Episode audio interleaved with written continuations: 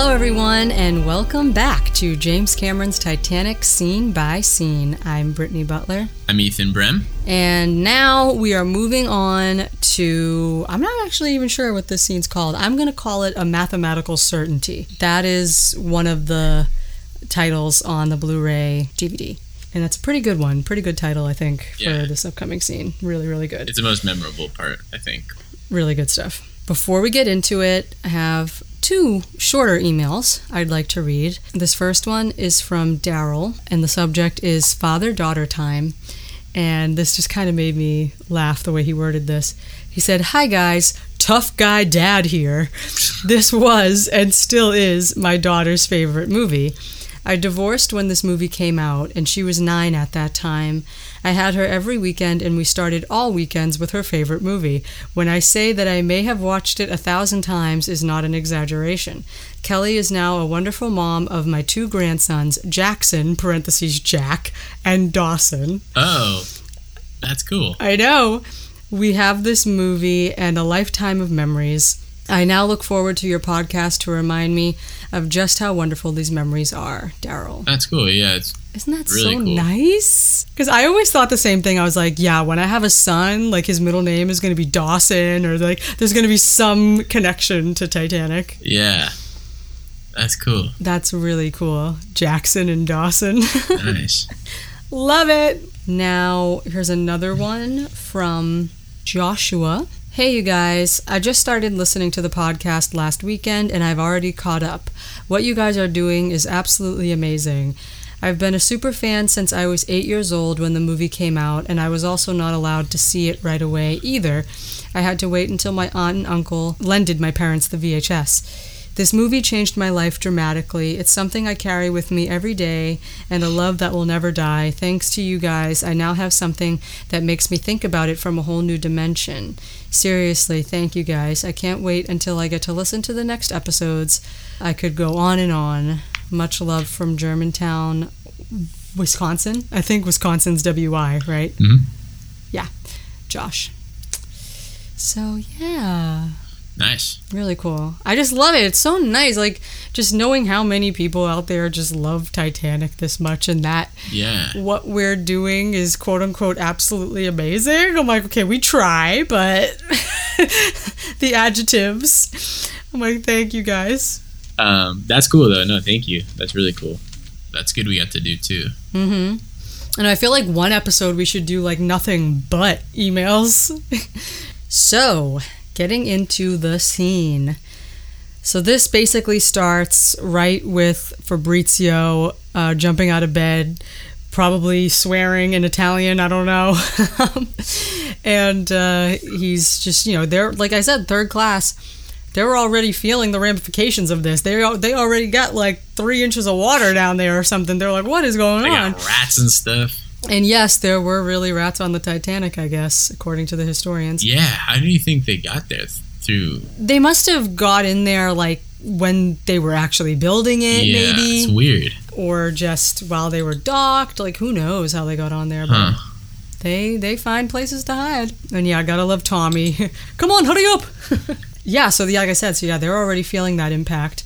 And again, they do a lot of contrasting, like they, they do it throughout the movie, contrasting first class and third class, but they do it a lot in this scene, just cutting back and forth. So, you know, we see Fabrizio and Tommy and all of them down where they're at, already feeling the water. And then they cut right after that to the Countess coming out of her cabin in the first class. It's dead silent for her.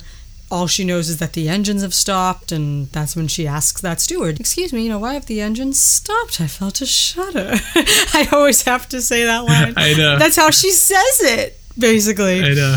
Um, and so, but but it is true. It is dead silent in Yeah. this scene, and and you do realize how loud the engines really were. Yeah. So that when the engines are off, you realize, wow, this really something feels off right now. Like this is, Yeah. um, and that's really all she knows is that yeah, something's not right. And then with that steward that she asks, you know, he said, I shouldn't worry, madam. We've lightly thrown a propeller blade. That's the shudder you felt.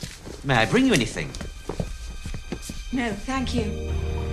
And it's interesting that they included the steward saying that it was a propeller blade uh, because according to I believe the illustrated history book, that is what Ismay's first thought was. Oh. His first thought was, oh, it was probably a propeller blade, something like that. So they show him walking, looking a little bit distressed Yeah.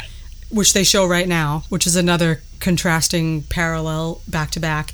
So we get that big shot of the Titanic at a standstill.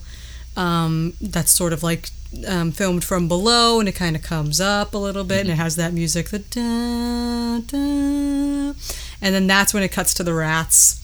And Tommy saying, "If this is the direction the rats are going, it's good enough for me." Yeah.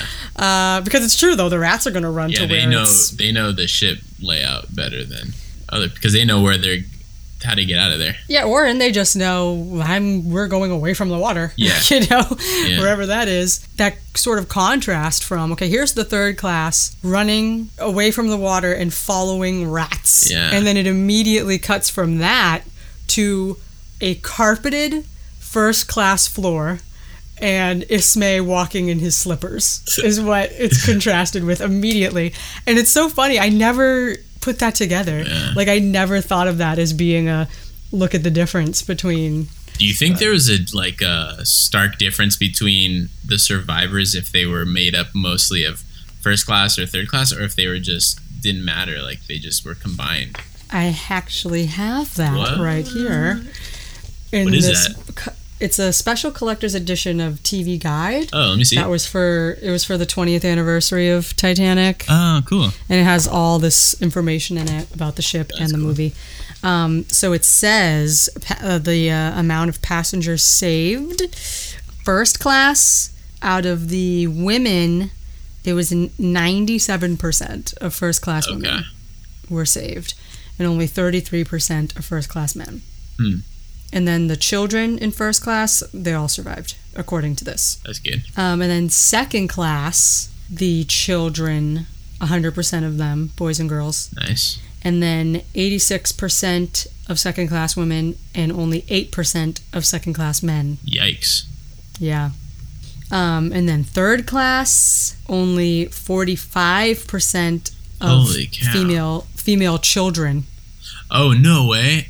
Oh, Yeah. What? Only 45% of female children, 27% of male children. survived. Yep. That's crazy. in third class, and then 46% women in third class and 16% men. Wow. So it never. So that was so more men though in third class than second class. weird. Weird. But you know, it was the women and children first thing. So, yeah, of course. Uh, but then again, that does show a stark difference between the class if you look at it, right? Yeah. It's like first class and then the third class stuff. It's like, yeah. And then eighty-seven percent of what is that crew and twenty? What is Crew. What are the two numbers? So 87% female crew and only 22% male crew. Wow. So those numbers were similar to first class. Well, kind of. They're like a cross between first and second class, I guess. Mm. But it does show you the class difference, right? Yeah. Third class definitely the lowest survival rate. Yeah. That's that's interesting. Well, aside from the men, the second class men was pretty low. Yeah. Yeah, that's really low. I wonder if there's a reason for that. It's weird. But yeah, so that's the only real shot we get of Ismay. He's kind of wrapping up his bathrobe and he's a little a little distressed thinking, "Okay, what the heck just happened? I'm going to run to the the meeting right now." And then it cuts to Cal making a scene, which by the way, He's, he's such a fool right here. don't you love the way he's literally acting? yes. He's acting. Yeah. Like I don't know why I never put that together for some reason, but he's putting on a show right now. Yeah. He when when he steps out of his cabin, he's Yeah. like dramatically looking for someone.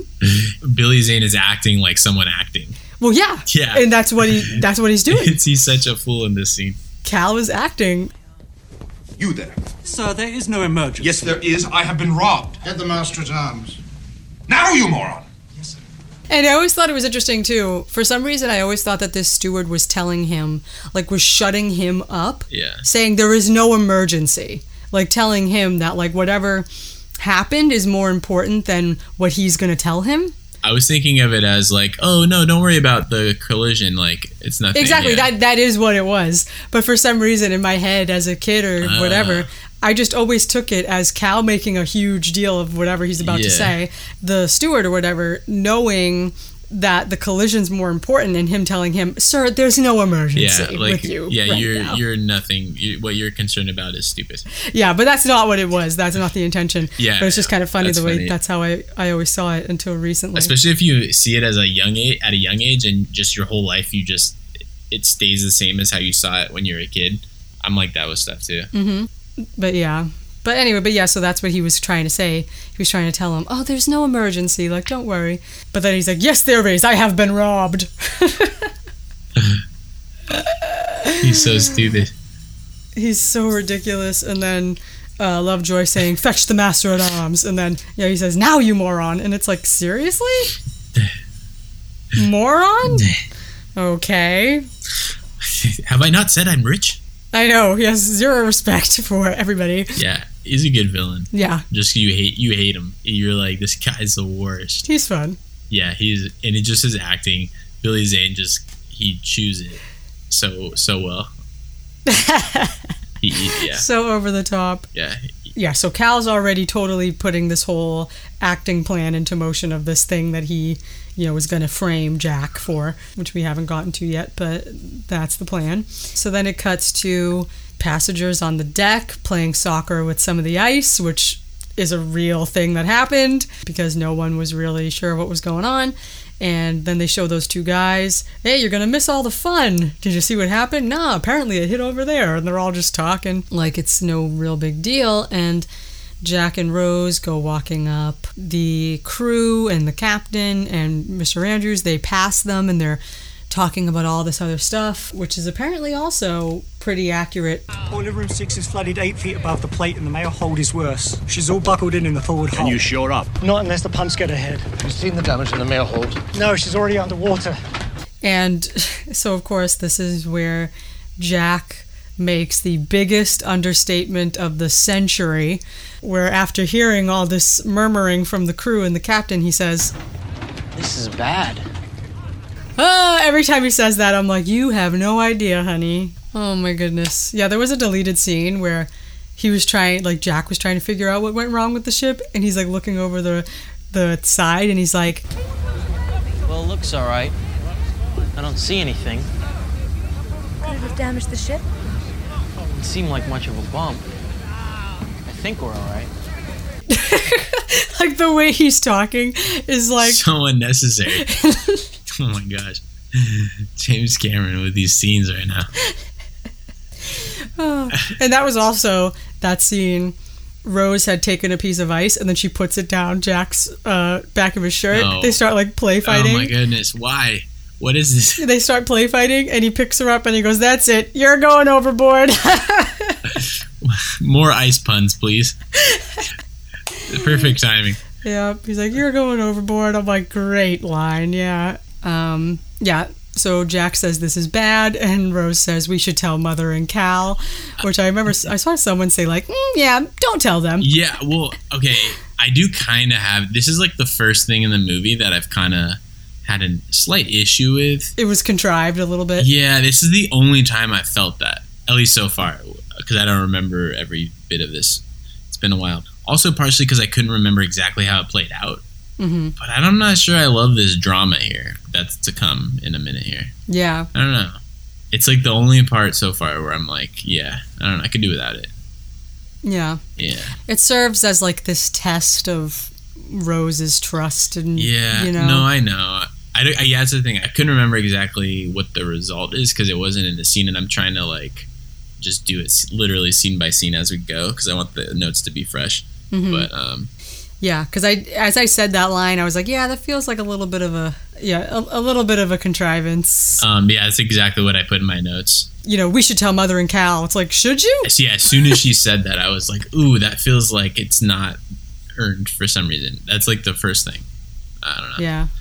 But Because it's like this whole time she's been trying to run away from them, and then she's like, we should tell Mother and Cal. if she had said, I need to warn my mother, that's one thing. But like, she mentioned Cal, and I was like, why? Yeah. Like, that's just such an easy omission you could have made. Just leave his name out. Yeah. Um, I don't know. It was weird. Mm-hmm. Or even just not even specifying anyone. Like, we should tell. Like we need to go warn people. Yeah, Yeah. we need to go tell everyone. Yeah, or something. Mm-hmm. Or is it, yeah, it's like we should warn.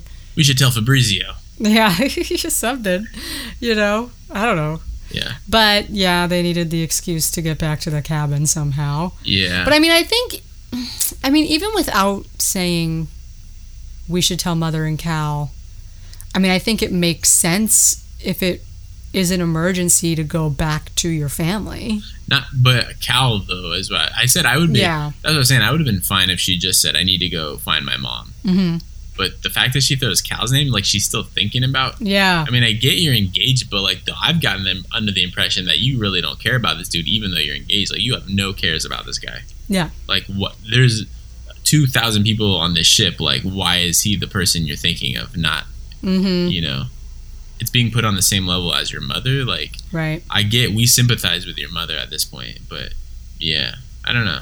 I mean, I guess because they're in the same suite. Like, I don't know. Maybe But- I don't know. It was weird though. It was, yeah. Just her saying, like, I should, we should get back, maybe. Yeah, if I was reading the script and proofreading it, say, I would have immediately circled that and I'd been like, yeah, it needs to be changed. Some it needs to be said some other way. Hmm. Yeah, I think maybe, yeah, even just saying that, like, this is bad, like, we should get back, or like something Yeah, to. we need to go warn people. yeah, Yeah, good point. But I do like the way that Rose goes back with Jack, like, very defiantly. like with his her, yeah, holding his hand. and yeah, like she's she's Yeah, making a yeah. statement uh, by doing that. I mean, yeah. so I mean, does that sort of cancel it out? Like, even if she says we should tell Mother and Uh. Cal, it's like I'm still showing up with you on my arm. But yeah, the fact that she just mentioned him though, is, I don't know if it, it Yeah. it's still getting bother me. Yeah, no, I agree. But I do think it's funny how they show the guy looking at the drawings that Jack left over. I think they're very good, sir. I did like that too. That was funny. and Cal just rips them out of his hands. Ugh. And he's like, don't touch anything. I want the entire room photographed. Yeah, Which is ridiculous, too, because he knows nothing was really stolen. yeah, He's just putting on a scene for these yeah. people. He's being a, he's being a little toddler. Is what he's being. Mm-hmm. And I love how you can quietly hear as Jack and Rose, you know, are walking towards the suite again. She says, "Just keep a hold of my hand." Yeah. like you can hear her say that, and then he says something, and I can never make out what it is. But yeah, and then Lovejoy, "We've been waiting for you, Miss," or "We've been looking for you, Miss," and then her saying, "Oh, here we go." And Lovejoy, yeah, slips the diamond into his pocket as he's walking. Yeah, and so something that stood out to me in this scene now, when you know her and Jack come back, and she says something serious has happened.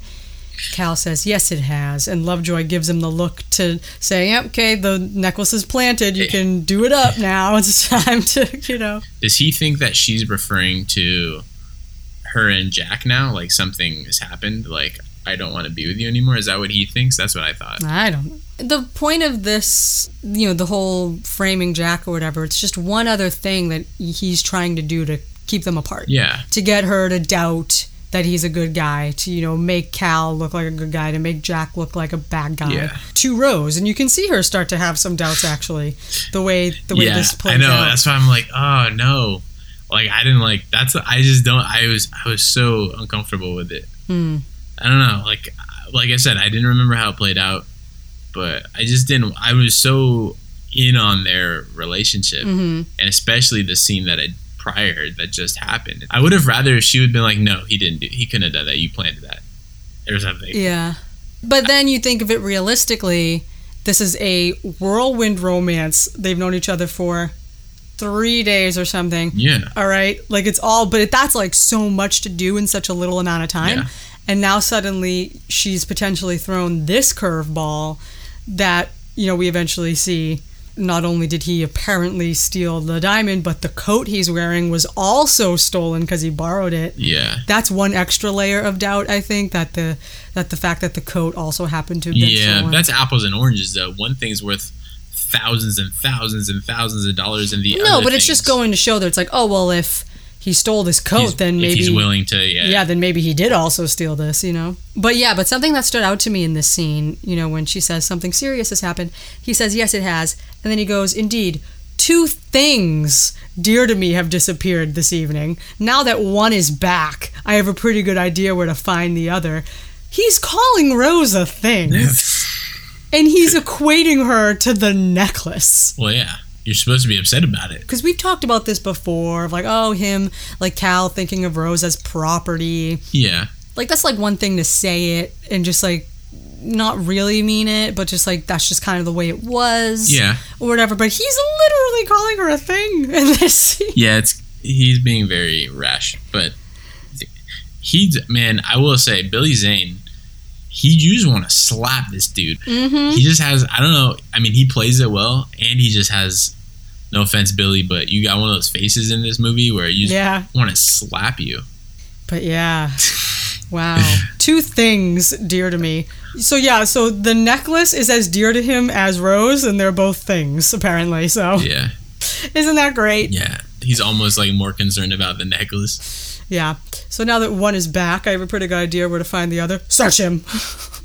and I honestly laughed really hard when Jack said, Now what? I was like, he says it like such a young boy. Like in the face he makes, he's almost laughing because he's like, What is wrong with you Yeah, people? what is Like, happening? What now?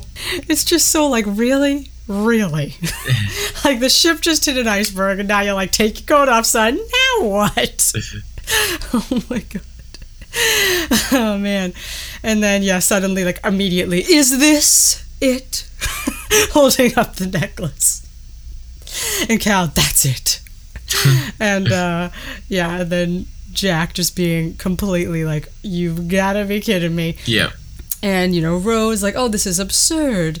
And then perhaps he did it when you were putting your clothes back on, dear. Because she was like, I was with him the whole time. You know, just like planting all these things in her head, you know? yeah. Also, but she took her clothes off a second time, and so did he. Oh, like in the car or whatever? Yeah, like it could have fallen out. Like for him to just have it in his pocket the whole time, like she's like all touching him and stuff, and I don't know, be a little bit too risky. But honestly, like, I still buy this scene though. Like, I feel that feeling of when you know you're telling the truth and Yeah, trying so hard to get someone to believe that. yeah. Like, I do feel that pain. Like, I hate that feeling. No, I feel it too, and that's why it's like I hate it. I hate this. I hate this part. Um, not necessarily as a filmmaker's perspective, but just I just don't like the feeling Mm. that I get when it happens. I hate when like characters you love are unjustly put in a situation where now like everyone's against them and or you feel Mm. like the person who did have their back and vouch for them um, is now second guessing their decisions. I want their relationship to remain pure, like Mm-hmm. super pure. Not in the biblical sense. I'm talking about like you know, Yeah. like there's no conflict. I mean, obviously there's conflict. They bicker, Yeah. but whatever. But I don't want there to be any big stuff like second guessing.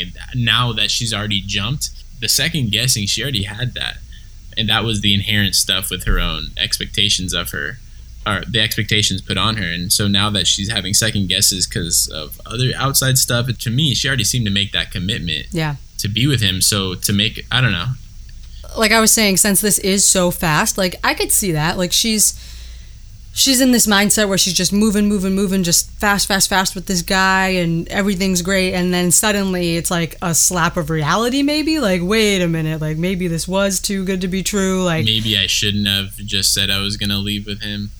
But her saying like I'm gonna I'm gonna leave with you when we get there, like that's her basically saying I'm committed to you now. Like I know, yeah, and to say I know, and then to have a moment where she doesn't know, even briefly, that quickly after, that soon after it, I don't know. Like that bothered me a little bit. I wanted to trust her character. If you're at the point in life where you know something, it doesn't matter what Well- anybody else does. then I think you might at least like the line that they give us later to explain this. Okay. That's what I'm saying. Like, I can't remember. Just tell me off the record what happened. So like later on, when she goes down to rescue Jack because they take him to jail, ship jail, basically. That's right. Yeah. Um, she decides she's like, whoa, whoa, whoa. When after she finds out the ship is actually sinking, wh- okay, where would the master at arms take someone under arrest? she runs around trying to find him, and then she gets down there, and he's like, "Oh my god, like Rose, blah blah blah," and he's like, "How'd you figure out I didn't do it?" And she said, "I didn't. I just realized I already knew." Gotcha. Yeah, that's good. That's a good way of resolving it. But yeah, it's just it's just intense with you know, don't you believe them, Rose? Don't. He's like easy enough for a professional, and then he says, "Yeah, real slick, Cal Rose. They put it in my pocket, or whatever." And then shut up right after that for it to be not even your pocket, is it, son? Property of A.L. Ryerson, and then uh, I, I just borrowed that. I was going to return it when they're like, "Oh, that was reported stolen today." We have an honest thief. They're like, oh, look at that. Oh, we have oh, an honesty. I love that line though. He's like, he's like, this was reported stolen today. Oh, I just borrowed it. I was going to return it. Oh, we have an honesty here. We have an honesty. oh my god. Oh man. But no, yeah, I, I, I do like that line. Yeah, real slick, Cal. The sound it's it, when as soon as you said that reminded me of a way like Shia would have delivered that, like old school Shia. I don't know why. As soon as you said that, I was like, funny. that feels like a way Shia would have said it. Because it's like he made it into like one sentence, like real slick, Cal Rose. They put it in my pocket. Yeah, like I was like Shia used to do that stuff on Even Stevens all the time. Just reminded me of that for some uh, reason. But it's also just kind of funny to think of someone in 1912 saying real slick. Yeah.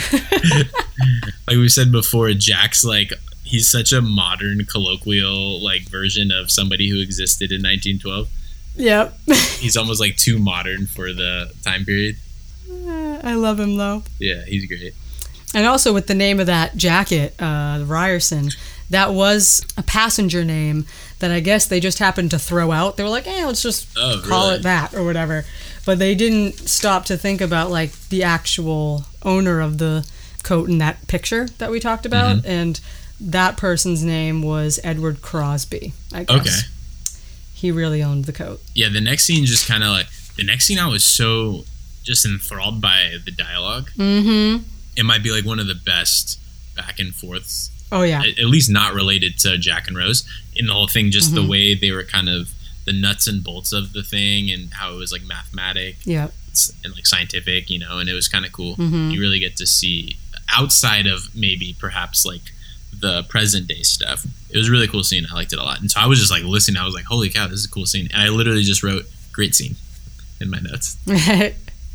so yeah, so they're pull, they're pulling Jack out of the suite, and yeah, it's it's just it's that desperation though. He's like, you know, I didn't do it. You know me. That's like the last thing he shouts. Yeah.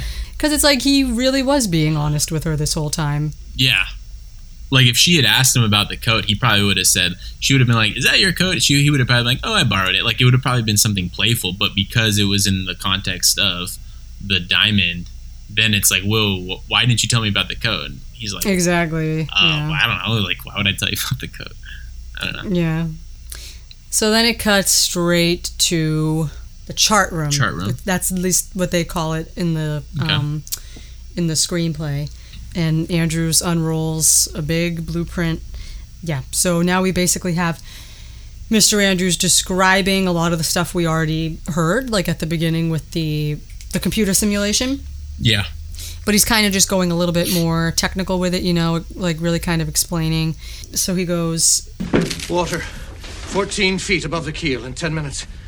In the forepeak, in all three holds, and in boiler room 6. That's right, sir. When can we get underway, damn it? That's five compartments. She can stay afloat with the first four compartments breached, but not five.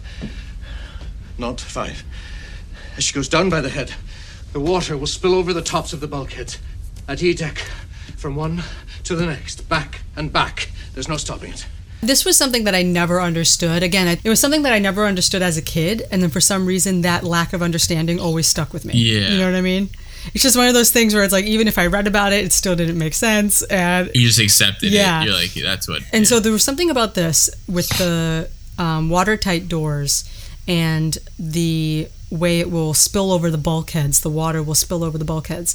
The watertight doors did not go all the way up. Oh, okay. There was space at the top of all the watertight doors. Weird. And for the longest time, I never understood why that would happen because I said, okay. Yeah. I was like, well, then they're not really watertight if the water will just go right over the top. Um, and I felt so stupid. Oh, it's because it's just they figured if it sealed off the bottom, it just wouldn't get any higher, or what?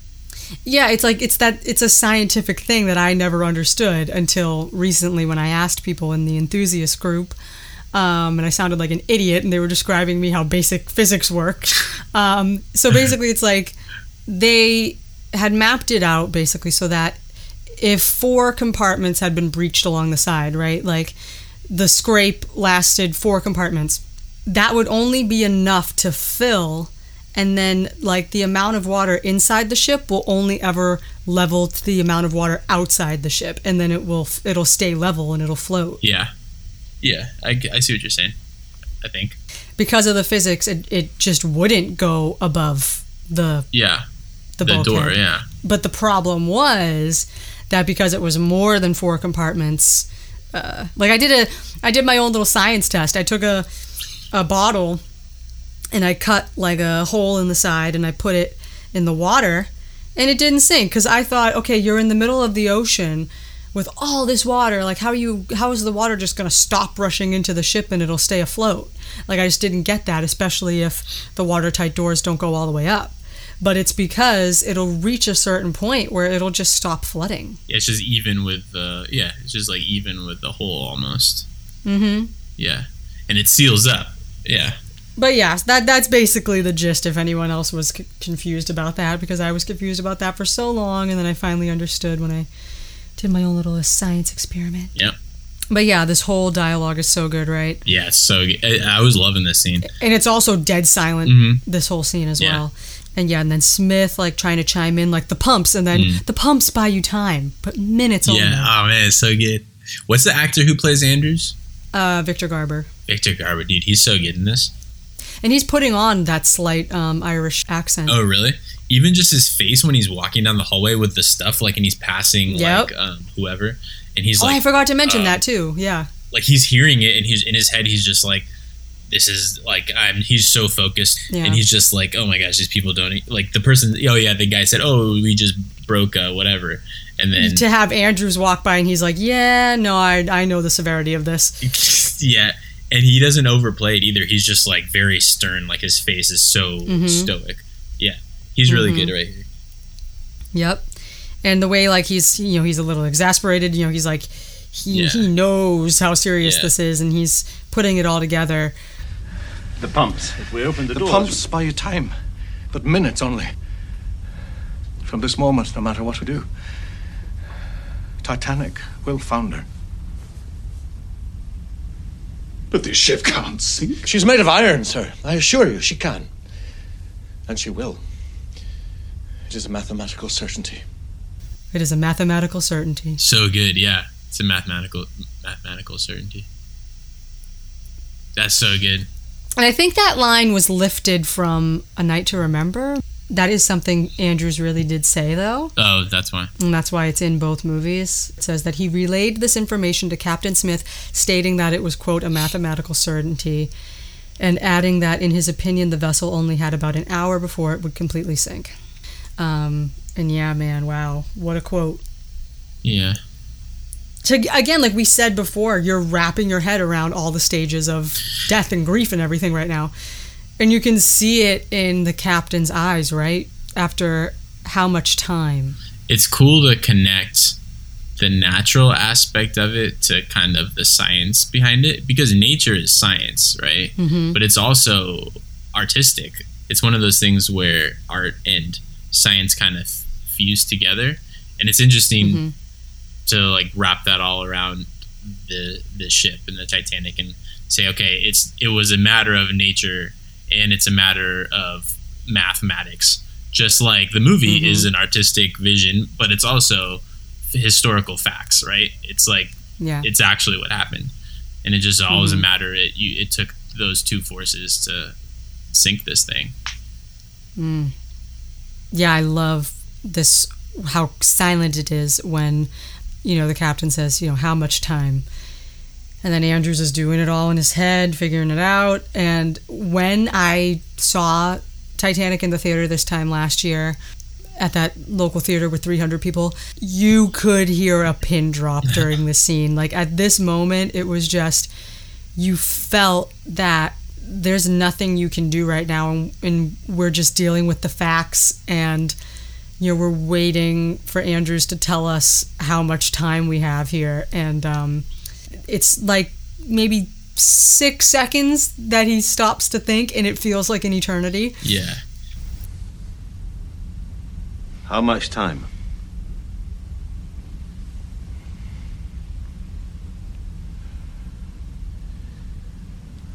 An hour. Two at most. it does that focus shift from Ismay to the captain, and the captain turns his head and he's sort of looking straight ahead. Put you know, again, he's going through all the stages right now in his head, thinking, "Oh my God! Not only do we have to try to save as many people as we can in an hour or two, but I'm probably going to be dead in an hour or two, and Yeah. this whole ship is going to be gone in an hour or two. You know, it's like crazy. And um, Because then he asks, he asks how many souls, right? And how many aboard, Mr. Murdoch? 2,200 souls on board, sir.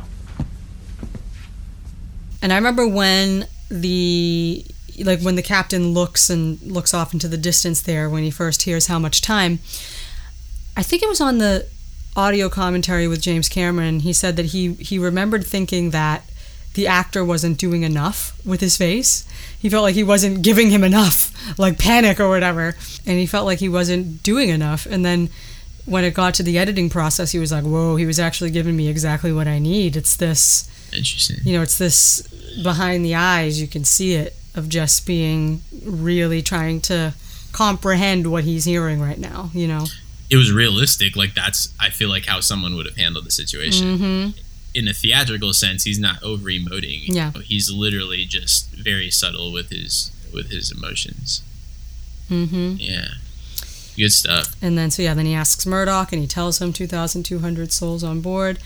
And then you even see Murdoch they they do a point to show him take a deep gulp. Yeah, you're like, okay, he's thinking how many lifeboats they have or like whatever, and he's thinking about all this stuff.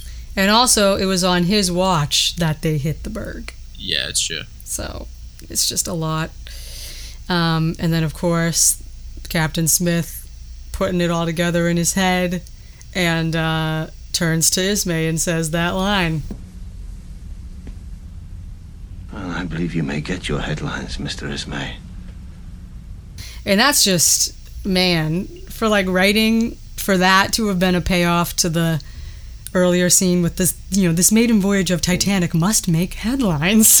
you know, it's like, well, I believe you may get those headlines. The also the way that the trajectory of Ismay, like early on, he just looks like a jerk, but then or like you know super cocky, and then in this scene, he looks like a little kid almost. Yeah. he looks childish, and it's just crazy to see how one little event shifts an event we already knew was going to happen shifts um, Yeah. how we view this character.